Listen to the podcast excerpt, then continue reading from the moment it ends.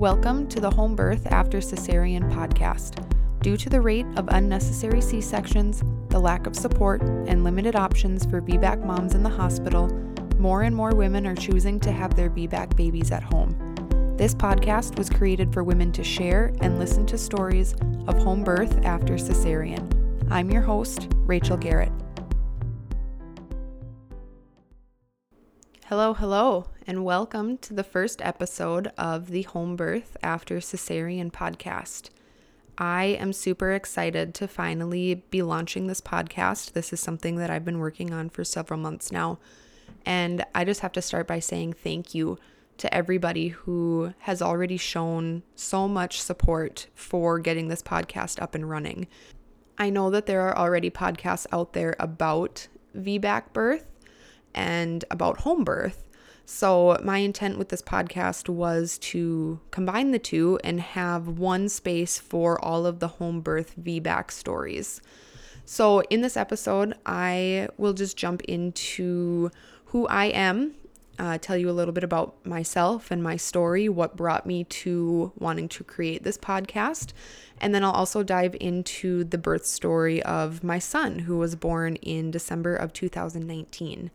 So, my story to motherhood actually begins several years ago, even though my son is just over a year old. Um, I was diagnosed with PCOS when I was 22. And when I received that diagnosis, I was basically told by several doctors that I would not be able to get pregnant on my own. I would have to do all of these fertility meds or possibly fertility treatment because my body wasn't ovulating. And that was really devastating for me because I had known from a very young age that I wanted to be a mother. My boyfriend at the time, my now husband, um, we had talked and we knew that we both wanted children. We both wanted a big family. And that was a really hard time for me. It kind of shifted my world a little bit. So I definitely had that gut feeling after a couple of those initial appointments that this was not the way that I wanted to do things. I was basically being told to go on the birth control pill because that will normalize my cycles and help regulate my hormones. And then when we were ready to start trying to get pregnant, there were other medications that they could give me to help me ovulate and help us conceive and then help us have a healthy, viable pregnancy. And that is just not what we wanted to do. That's not what felt right for me. And so I started looking into natural ways to support my body and natural ways to balance my hormones. And I couldn't really find a ton of information out there about PCOS. Um, I definitely know that there's more out there now, and it's become a little bit more of a focus in women's health.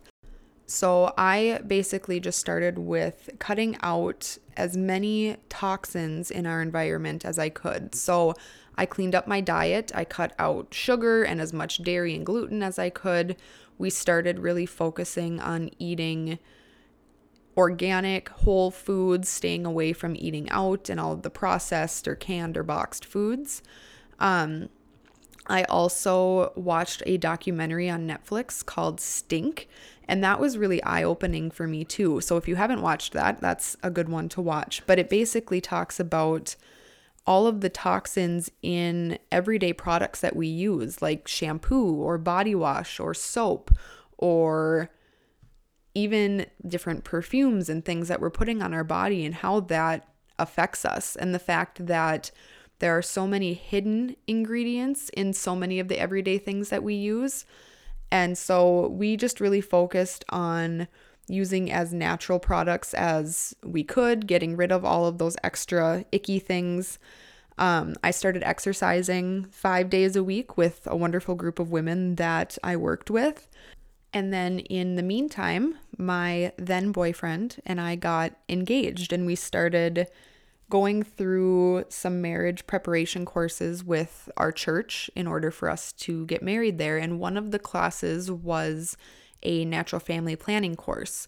So that was pretty eye opening to me as well. It's not something I had ever been exposed to before. So, for those who don't know what natural family planning is, it is a method of tracking your menstrual cycles. So, not just your period, but your entire menstrual cycle, and watching for different signs and symptoms or indicators of your fertile time and your infertile time.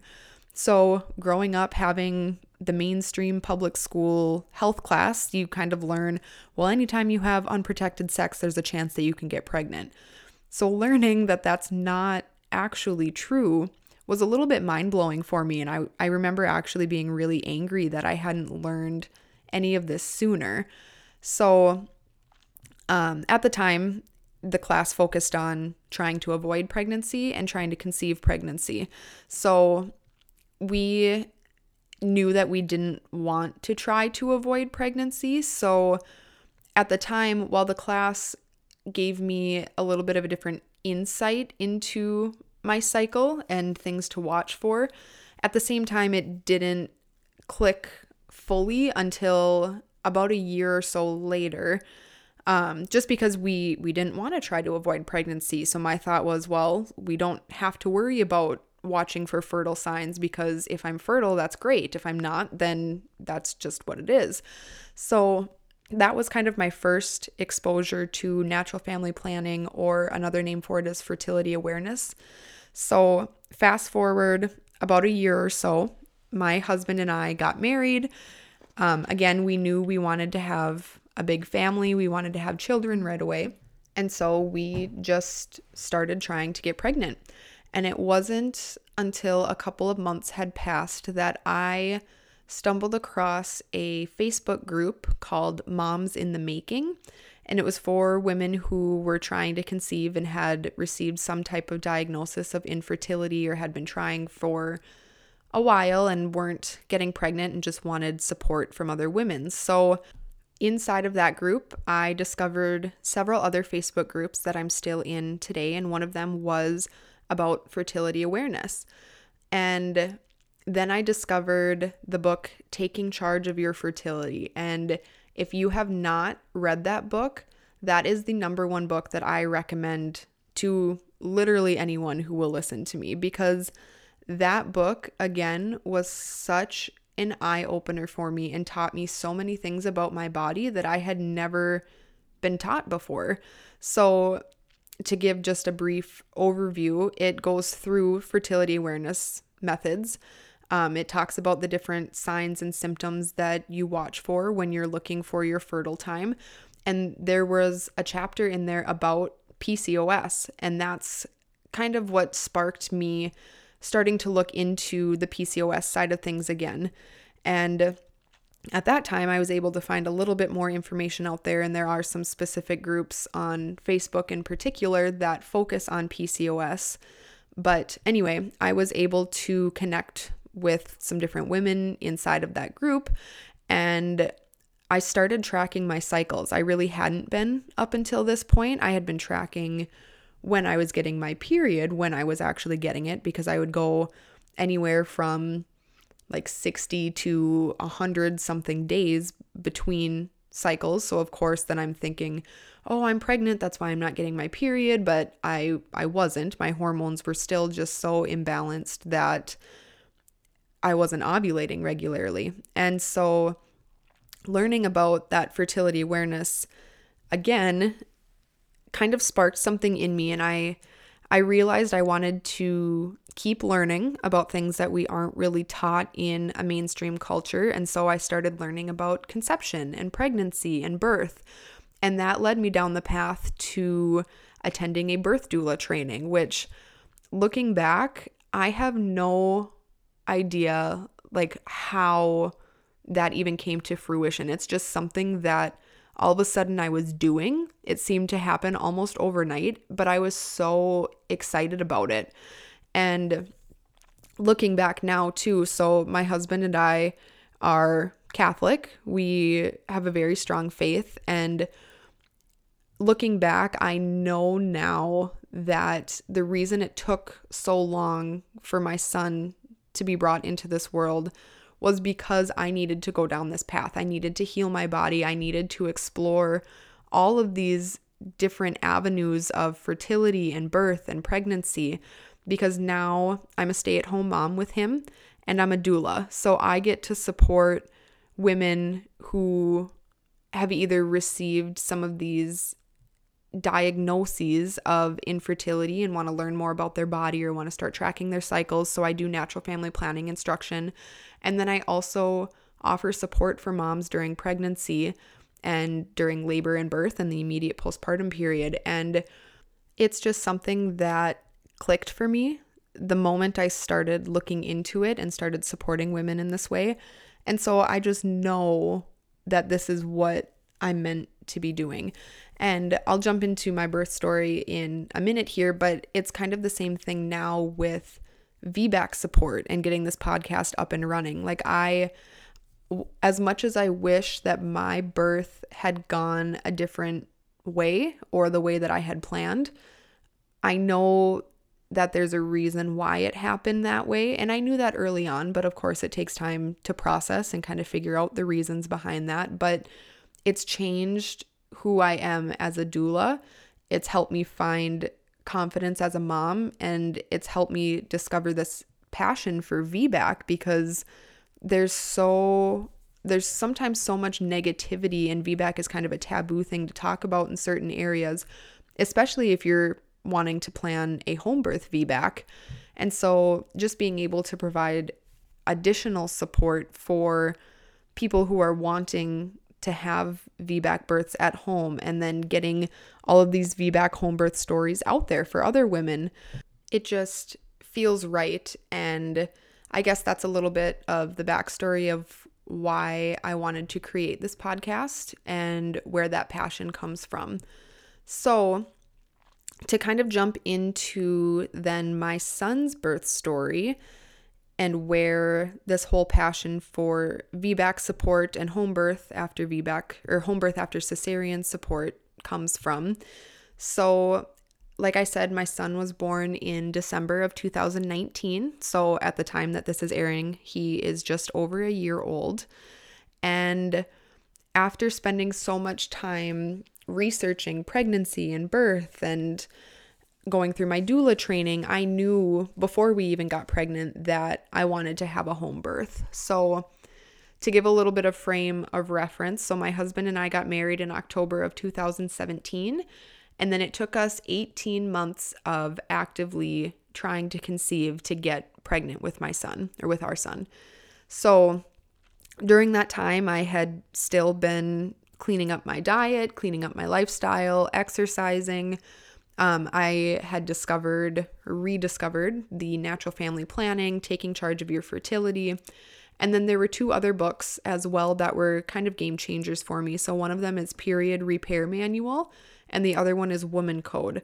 So, in addition to eating those like good organic whole foods, focusing on my diet and my exercise, I started incorporating some different supplements.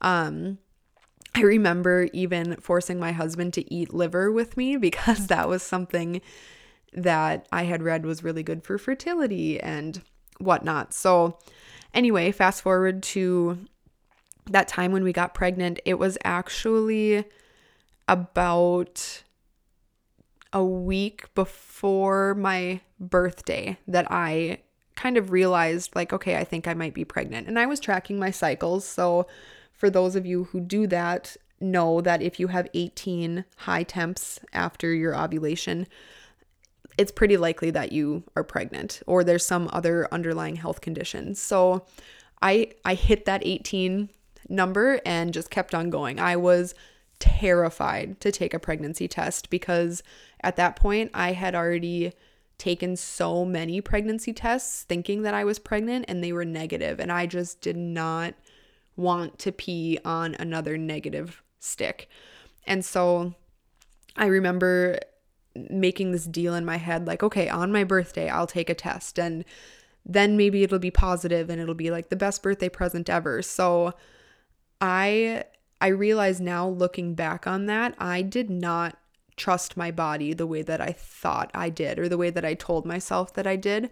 and I think that that plays into how my birth went and how motherhood initially went for me too. So we'll get to that in a little bit. But anyway, so I I get home from work on my birthday and I took a pregnancy test and it was blaringly positive. Like I was probably a good 4 or 5 weeks pregnant at this time. So the little test line was actually way darker than the control line and that kind of freaked me out at first too cuz I'm like, okay, what does that mean? Is that bad? So anyway, my husband came home from work and I surprised him with the tests and he was just elated. Like wanted to literally scream from the rooftops. He was so excited. So that was that was fun and it was a fun gift to myself, I guess, to find out that we were pregnant on my birthday.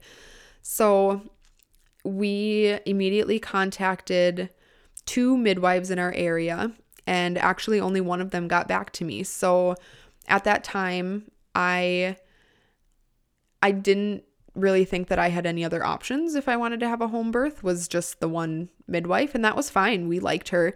Um we got along with her, but I do wish just knowing what I know now, I wish we would have explored our options a little bit more cuz now I know that there are other midwives in the area and that some people choose not to have a midwife at all for their home births.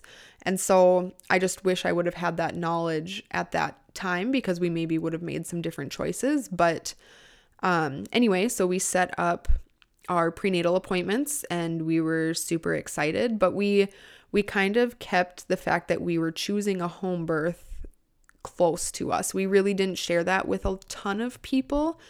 Um, just because the stigma around home birth can be really negative sometimes. And it's crazy how so many people feel the need to tell you like the worst possible birth stories possible when you're pregnant. I had I remember having so many people tell me, "Oh, well my my friend's cousin's sister had her baby at home and this happened and it was horrible and blah blah blah blah blah."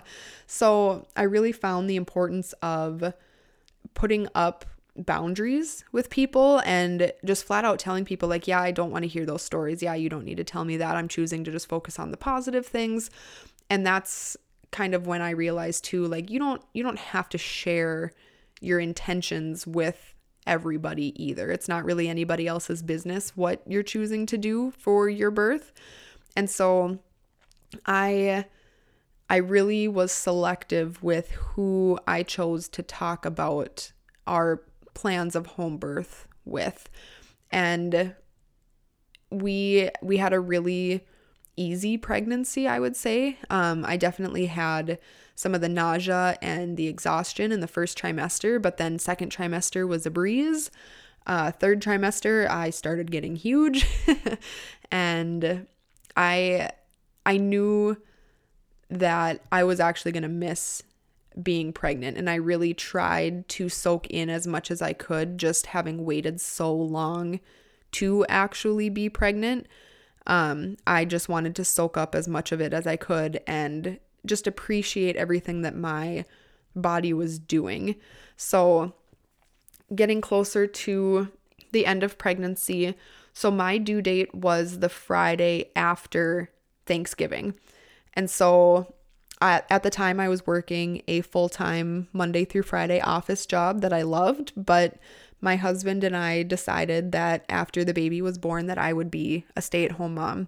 And I was a doula. At that time I was very like freshly a doula. I had worked for a local hospital and then decided that I didn't want to work for the hospital. Um, just some personal things that I wanted to do differently and I wanted to be able to fully support moms and not have to support moms through the hospital. So I had branched out and started taking independent clients at that time, but I stopped doing doula work in my mid second trimester, I believe, just because it was getting to be a little bit much for me. And just this being my first pregnancy and birth, I really wanted to focus in on making sure that I was ready and prepared for our own birth. So we had decided that with my estimated due date being the day after Thanksgiving, that I would just start my maternity leave that following Monday because I really didn't want to be going back to work after Thanksgiving and being 40 plus weeks pregnant and just kind of waiting for baby to come, I just wanted to take that time to be able to focus on myself and really focus in on preparing for our upcoming birth. So, one of the cool things about the timeline of all of that is early on in my pregnancy, I had said something about, "Oh yeah, December 2nd the baby's going to come." Like that's just that had that was the following Monday after Thanksgiving.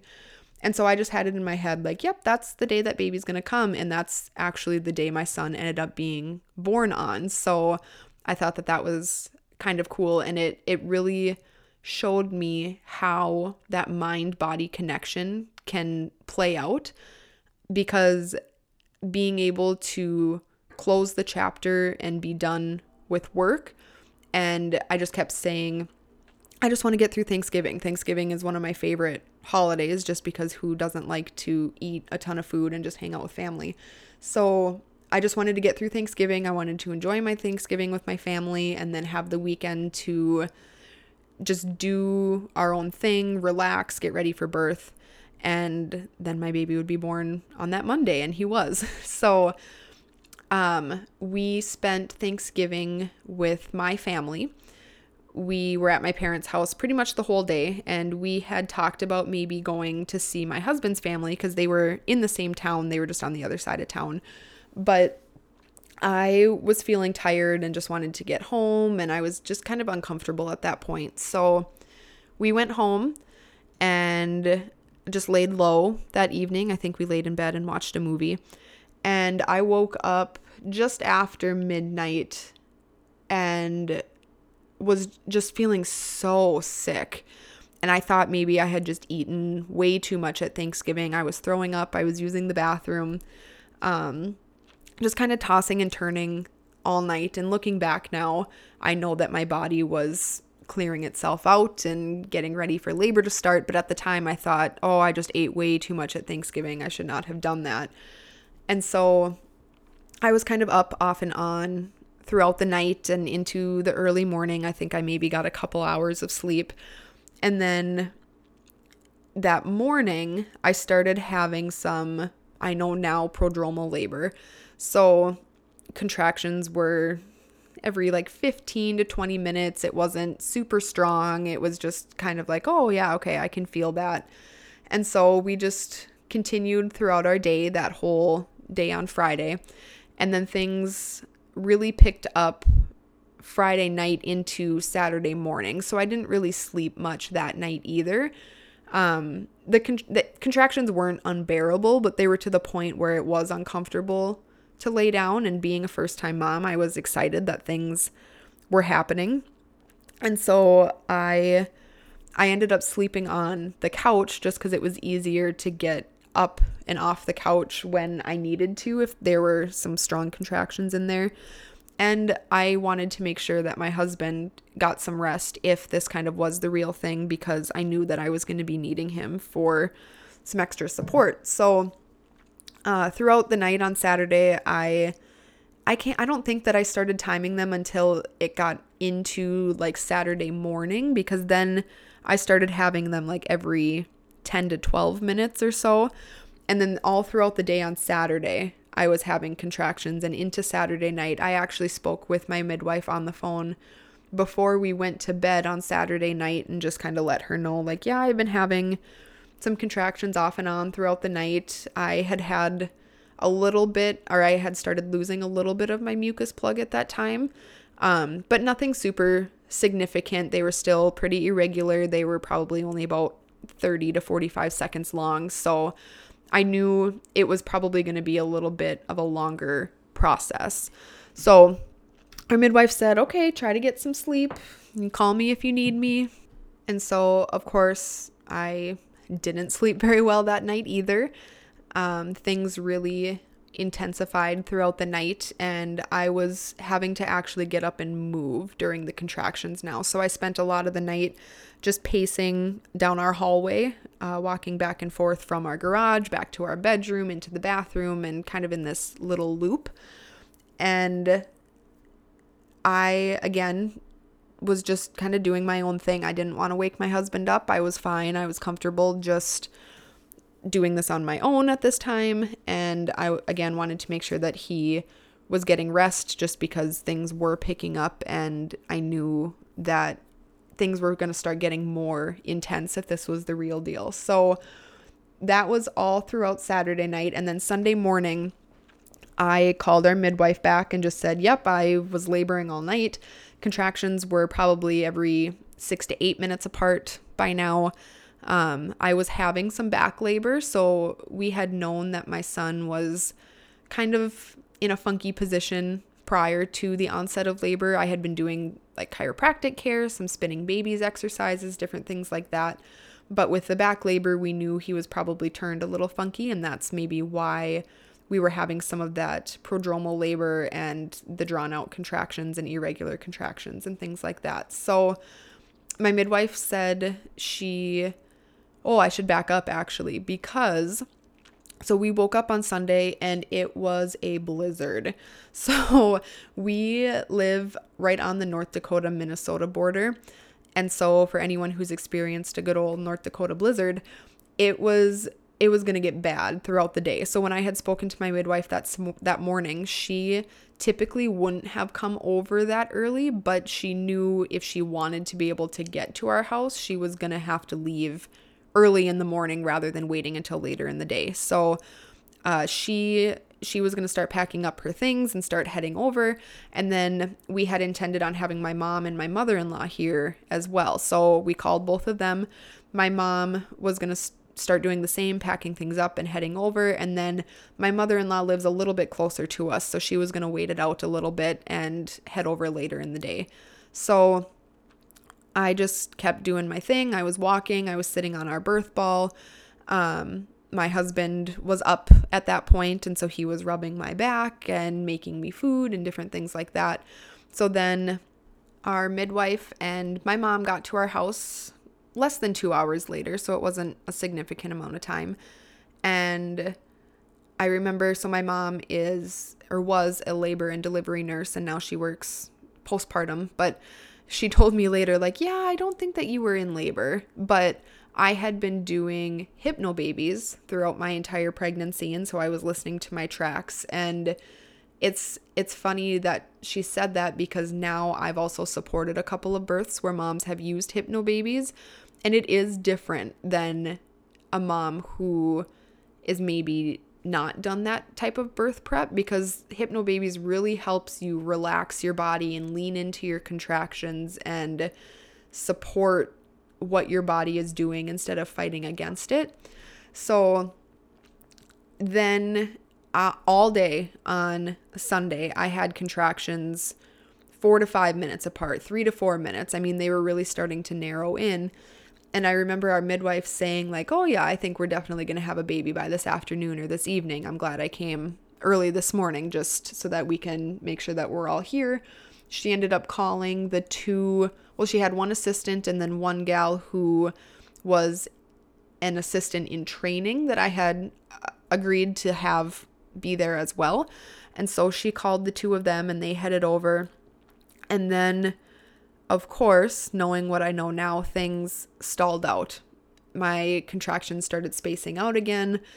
I remember feeling really frustrated by that because things had been getting into a really good pattern, but now with all these people in my house and feeling a little bit watched, I I think my body started freaking out a little bit. So my husband and I spent some time just laboring in our bedroom by ourselves with the lights off. I spent some time sitting on the toilet because up until that point, I had had a horrible strong contraction every single time I sat on the toilet, but then with things spacing out, I I could not get myself to have a contraction.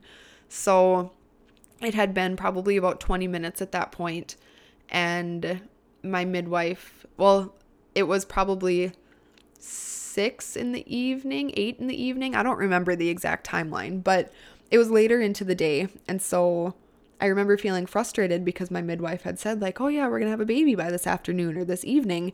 And there was no baby. I was definitely still laboring.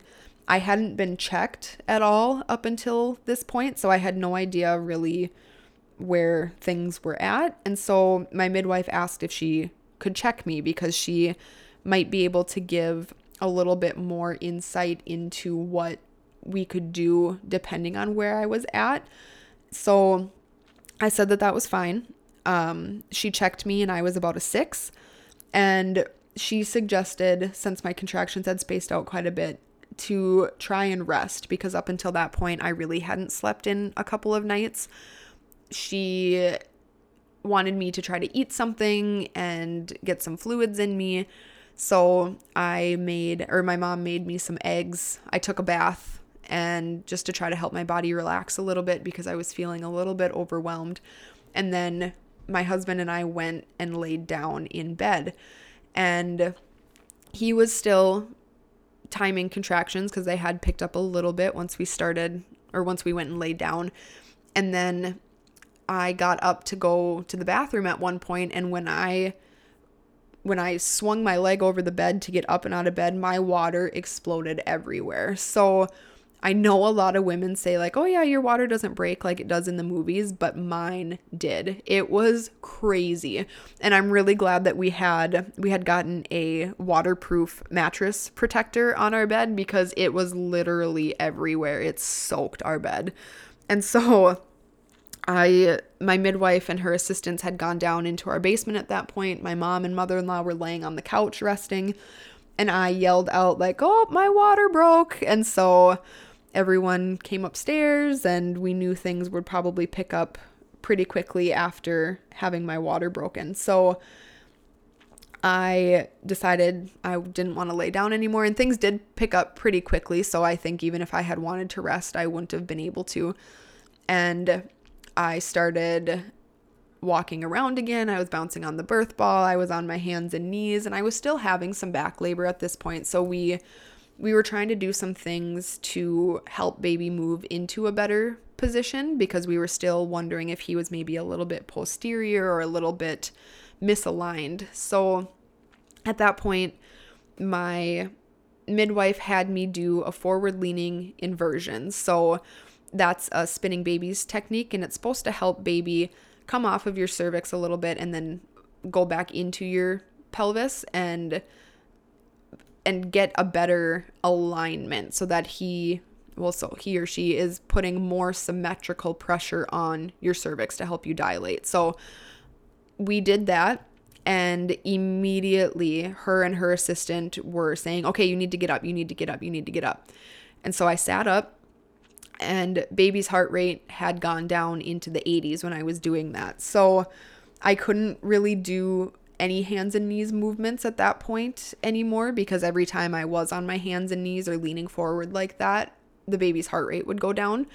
And so we we were kind of waiting it out to see if that was going to be a continued trend because he did recover fine as far as I'm aware each time, but it was just when I was in those positions that his heart rate would go down. So we I think at that point she might have checked me again to see where I was at just because of those decelerations. Um, she wanted to see if maybe he had moved down quite a bit more or if I was maybe ready to start pushing.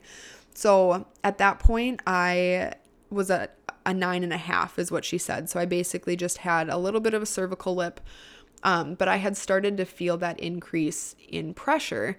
And so we had planned on having a water birth. So my mom and mother in law started filling up the birth pool, and I just remember them seeing them walk from the kitchen to the living room with these boiling hot pots of water because we had already used some of the hot water when I took a bath earlier in the evening, and the birth pool was huge for anyone who's used one of those. So we did have the little hose adapter and all of that, but the water just wasn't warm enough. So they were boiling water and putting that into the pool. And I just remember wanting to get into the pool so bad. And so it felt like it was taking forever for that to get filled up. And while we were waiting for the water to get to the right temperature, my midwife had a conversation with us that if baby continued to have decels, that we might need to talk about transferring to the hospital for closer observation. So at this point, it's still a blizzard outside. Um, we could hear our neighbor out snow blowing the sidewalk and my husband went out there because of course no one had been outside shoveling or doing anything in our driveway or our sidewalks and our street was still completely covered in snow. So my husband went outside and talked to our neighbor and just asked if he could help us out and then he ended up having to call our city and ask for someone to come plow our street so that if we needed to leave, we could leave. And while all of that was taking place, the the pool got filled up, so I got into the tub and I was probably only in there for 5 minutes and my midwife said we're continuing to have decels. I think we need to transfer to the hospital. And I don't even remember what went through my head at that point. Like it just planning a home birth, going to the hospital hadn't even crossed my mind. And so my husband and I just looked at each other and I mean we trusted our midwife and just said, "Okay, if if we need to go, then we need to go." And my midwife just explained that she wanted to transfer before it was an emergent situation and just that baby might need some closer monitoring. So I got out of the pool and my mother in law helped me get dressed, helped me get my shoes on. And then I waddled out to my husband's pickup that was parked at the end of our driveway in the still slightly snowy street. And my midwife climbed into the back seat with me. I laid down on my left side in the back seat, and my body was really pushing by that point, too. So she had me doing, they're called horse lips. So basically, just like blowing air through each contraction so that I wasn't pushing extra on top of my body pushing. And our so we live right in between two bigger cities in North Dakota, so they're each about a half hour to 40 minutes away. And so the hospital we had originally planned on going to if well I guess I should say the hospital that I had received care previously at was not an option because that direction the blizzard was worse. So we ended up going about 40 miles north of our house to the next closest hospital and we I was a little bit nervous just not really knowing what to expect as a home birth transfer and just knowing some of the things that I had heard about this hospital in particular. I wasn't really sure how I was going to be received. So my midwife called the hospital while we were on the way. My husband was driving and just explained that I was nine and a half centimeters the last time I had been checked. I was definitely, or my body was definitely starting to push. I was feeling more of that pressure, but that we were transferring because of some decels. So we got to the hospital. Uh, we pulled up into the ambulance bay, and of course, like five nurses met us at the door and like threw open the pickup door and were trying to pull me out. And I just remember telling them, like, okay, I'm fine. I can get up on my own. They made me get onto a gurney, or not a gurney. I got like one of the big hospital beds that they push down the hallway. They wouldn't let me walk. And so I had to sit on that, and that was probably in the car and laying on that bed while they pushed me were probably the most painful parts of my labor just because I wasn't able to get up and move as I had wanted to. And so we got up to the labor room, uh, just kind of explained where things had been at at home, got hooked up to the continuous monitors, and baby was fine. There there weren't any decels noted at the hospital. So after I did process through things with my midwife a bit after everything, just because I wanted some answers and wanted to hear what she had to say about how everything had played out. And she had said that sometimes laying on your left side can help baby rotate into a better position and she thinks it might have been like a cord compression issue just with the way baby was laying. And so laying on my left side in the truck on the way to the hospital might have resolved the issue. And I just remember thinking, well, why couldn't we have done that at home? Because now there was no leaving the hospital because we were in the middle of a blizzard. I mean, going to the hospital when my body was pushing was I thought was already kind of risky because I didn't want to have a baby on the side of the road in a blizzard, but obviously that didn't happen and as we continue the story, we'll see that there was no way that that was going to happen. But um I just remember wondering like, well, why couldn't we have just laid on my left side or tried a couple things at home before transferring to the hospital if that's something that sometimes resolves those issues. But anyway, so we were at the hospital. Um, the first nurse that I had was great. She was super supportive. She basically said, Well, your midwife has been with you throughout your entire pregnancy and throughout your labor thus far. So you guys just keep doing what you're doing, and I'm just here if you need me. So she just kind of hung out in the background. I was pushing still at that point. I was, I remember at one point I was standing up next to the bed, and I mean, my body was involuntarily pushing at that point. So I had made some sort of like groaning or grunting noise when my body was pushing. And I remember the nurse saying, like, oh, honey, we need you to be on the bed at least. You can't have your baby standing up next to the bed. And I just kind of rolled my eyes and was like, okay, well, I'm just going to keep doing what I'm doing. So we tried a couple different positions for pushing. I remember being on my hands and knees. I remember standing up. I remember leaning over the side of the bed. And then I was really starting to hit a wall at that point because I had been in active labor for over 24 hours at this point. I had had that prodromal labor for a day and a half before then and I hadn't really slept. I wasn't I hadn't eaten a ton and my support team was also exhausted. My my husband was like physically ill. He was so tired. My mom, I remember looking over and seeing my mom and mother-in-law like nodding off in between contractions and then they would jump back up when I had one to help support me. And I was just exhausted. I I don't remember ever hitting a point in my labor where like mentally I was done, but my body was so tired. So I I just needed to lay down and try to find a way to rest in between contractions. And I had been checked again at this point and baby was at plus 2 station, so had moved down quite a bit, but was still trying to get under my pubic bones. So my midwife said, well, why don't you try laying down for a little bit? Although the lithotomy position is not the most comfortable position and it's kind of that it's lithotomy is when you're laying flat on your back and pushing. So that's usually the position that women are like, I do not want to lay on my back and push. But she was saying sometimes it can help baby rotate under your pubic bone, which I don't know if I agree with that. But anyway, I was so tired at that point and I think I would have done anything that anyone would have told me to do because I just, my body just needed a break. So I tried laying down. I pushed just to give like a general timeline. When we were at the hospital, I pushed for six hours from the time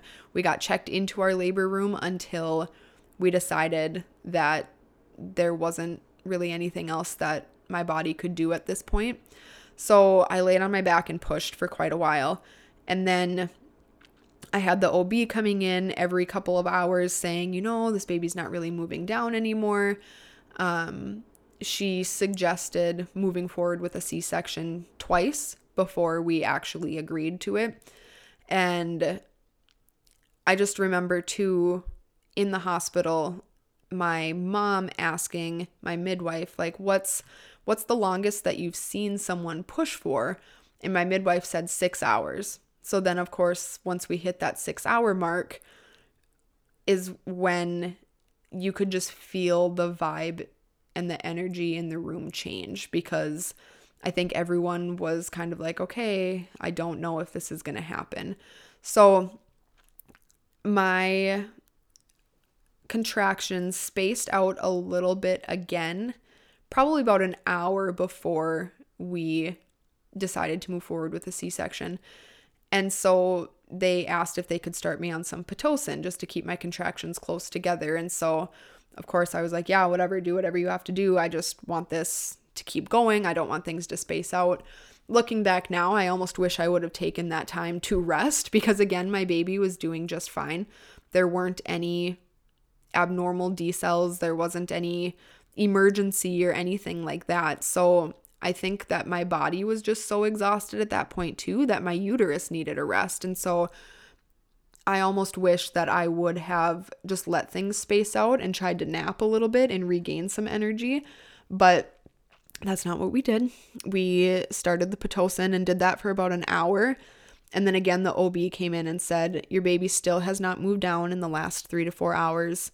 You can keep trying to push, but I do think that he's in there funky. I think that you're going to need a C section.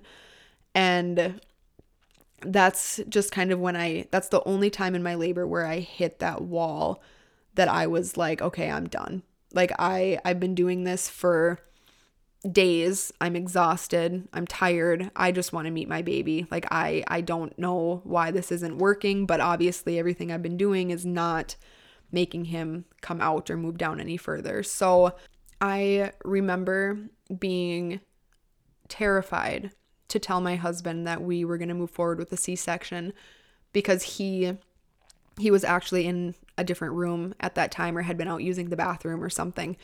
And so my mother-in-law went out to talk to him because I was just sobbing at this point. Like I I just felt so defeated and I could not figure out why things were not progressing the way that they should be, why baby wasn't moving down.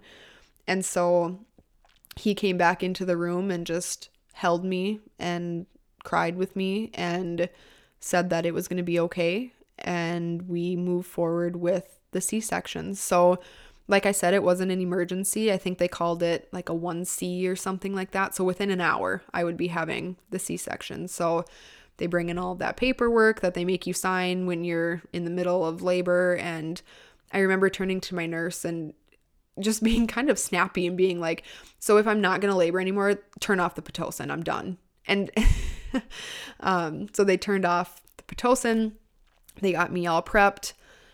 I actually decided to have my mom come into the OR with me just because of how tired my husband was and he he doesn't do very well with medical things like that. So, being in a surgery and seeing all of that, I wasn't sure how he was going to handle that. So, my mom came into the OR with me, and I'm very grateful for her because she took pictures throughout everything and actually had this awesome picture of my son being born, like literally a second after he was pulled out of me. And it's not the birth that I wanted in any way whatsoever, but I am eternally grateful for that photo because I look at that all the time still to this day.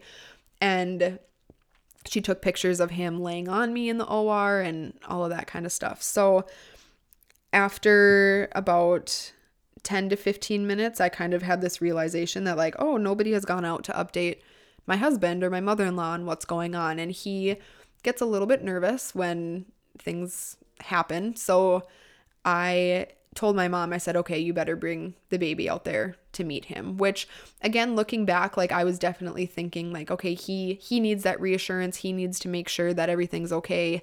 And I wish I would have waited because it would have been awesome to see his reaction to meeting our son firsthand. But our midwife did get a really great video of him holding our son and he is just sobbing happy tears like was so happy to see him and meet him and then I moved into recovery just a couple minutes later. So then by that point, my dad had gotten to the hospital too.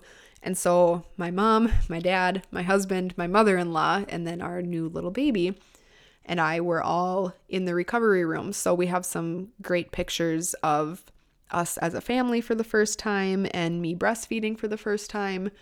And so we sat in recovery for about an hour or so before we moved up to our actual hospital room.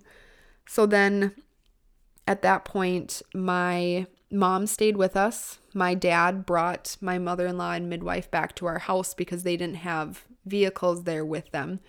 and we didn't have anything packed for the hospital because we didn't anticipate going to the hospital. So my mother-in-law packed a bag for my dad to bring back to us and we spent the rest of the day just snuggling in with our brand new little baby and taking a million pictures and videos and I'm grateful that we did that too because the time we spent in the hospital was very blurry. I I remember a couple friends coming up and seeing us, and my sister in law came, and we have pictures of them meeting the baby, and I have very vague memories of them being there. But I spent a lot of that time in the hospital crying. I I had a really hard time for a really long time accepting that that's the way that my son was born because we had wanted something completely different. And I felt like I had spent my entire pregnancy doing all of the right things and preparing for birth and the actual labor itself was not not as difficult dare i say that not as difficult as i had anticipated it being. And so i just didn't understand why my body failed me. And as a doula, I didn't know how I was ever going to support another woman planning for a natural birth again because it almost felt like if I couldn't do it, how could I tell other people that they could do it? Or how can I say your body knows what to do, listen to your body when my body hadn't birthed my baby? But I think in processing all of that, I I definitely have a different outlook on birth now. Not that birth is a scary medical event and every single woman needs to be at the hospital in case something bad happens. It's it's almost the opposite because it's almost like you should do everything you can to avoid any type of interruption or intervention if that's what you feel comfortable with because even the smallest things like having all of these extra people in your house can interrupt the process of labor and birth. And so, looking back, there's no way of knowing if we had decided to, say, have an unassisted birth, or if we had gone with a different midwife, or not had the extra assistant, or anything like that. If things, maybe things would have gone differently. I mean, who knows? You you can only take things as they come, but that it took me a long time to stop asking those what if questions and stop saying, well, if I had just done this differently, or if maybe if I had tried this, or so on and so on. So it took me probably a good nine or 10 months to really even not feel those those feelings of guilt and anger and i mean looking back I, I definitely went through like the whole five stages of grief thing. Like I was grieving the birth that I had wanted for this baby, for my son. And it took me a long time to realize that it was grief, but it also took me a long time to realize that it's okay for me to be upset that I didn't get the birth that I wanted. Because, of course, you have all of the well meaning people who say, well, your baby is healthy and you are healthy, or even worse than that, like, oh, you're so lucky you made it to the hospital. You never should have been planning a home birth in the first place. And so I felt guilty for wishing that my birth had gone differently when I did have a healthy baby. And I know sometimes people don't get that out of a birth. So it almost felt selfish for me to be upset just because of the way that my birth played out. But I realize now that I I had mentioned earlier like I I didn't trust my body the way that I thought I did. And so I really realized that in those first couple months of motherhood because again I didn't I didn't trust my intuition. I didn't trust the decisions that I had made for my baby and it took me it took me a while to feel confident in my role as a mother and i think just being a first time mom you you have a little bit of that wavering confidence just because this is a new journey. It's a new experience. You hadn't been through this before. But I definitely had some really bad postpartum anxiety. I don't know if I would say I had postpartum depression because I still, every day, I was grateful for my son. And I think that part of our infertility journey led to that. But I was I was happy. I was a stay-at-home mom. That's all that I ever wanted to be in life.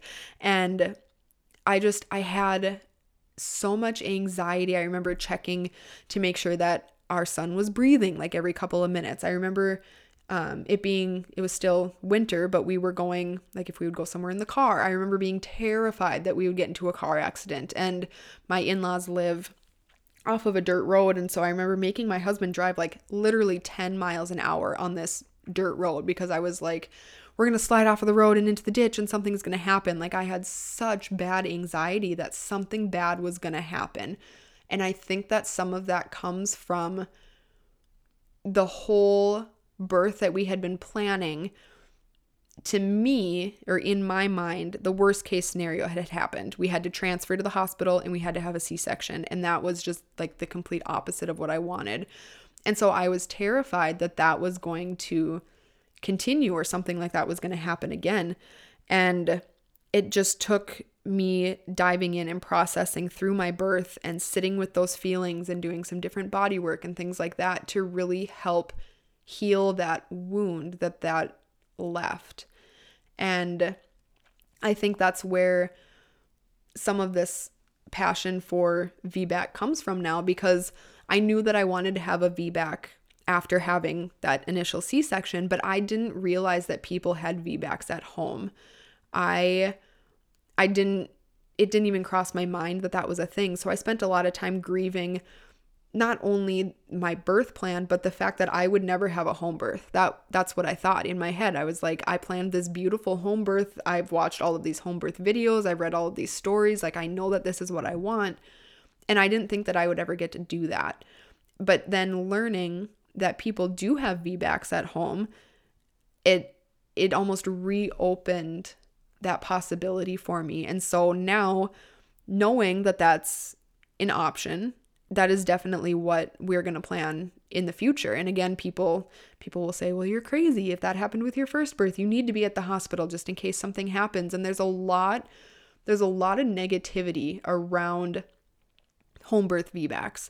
And so my hope with this podcast and with sharing my story and allowing other women to share their stories my hope is that we can normalize not only home birth, but VBAC home birth or HBACs. And so that's really where the drive for this podcast comes. And I think that if, well, I know that if I hadn't had the birth experience with my son that I did have, there's no way that this would have all come to fruition. And so, in a way, I'm grateful.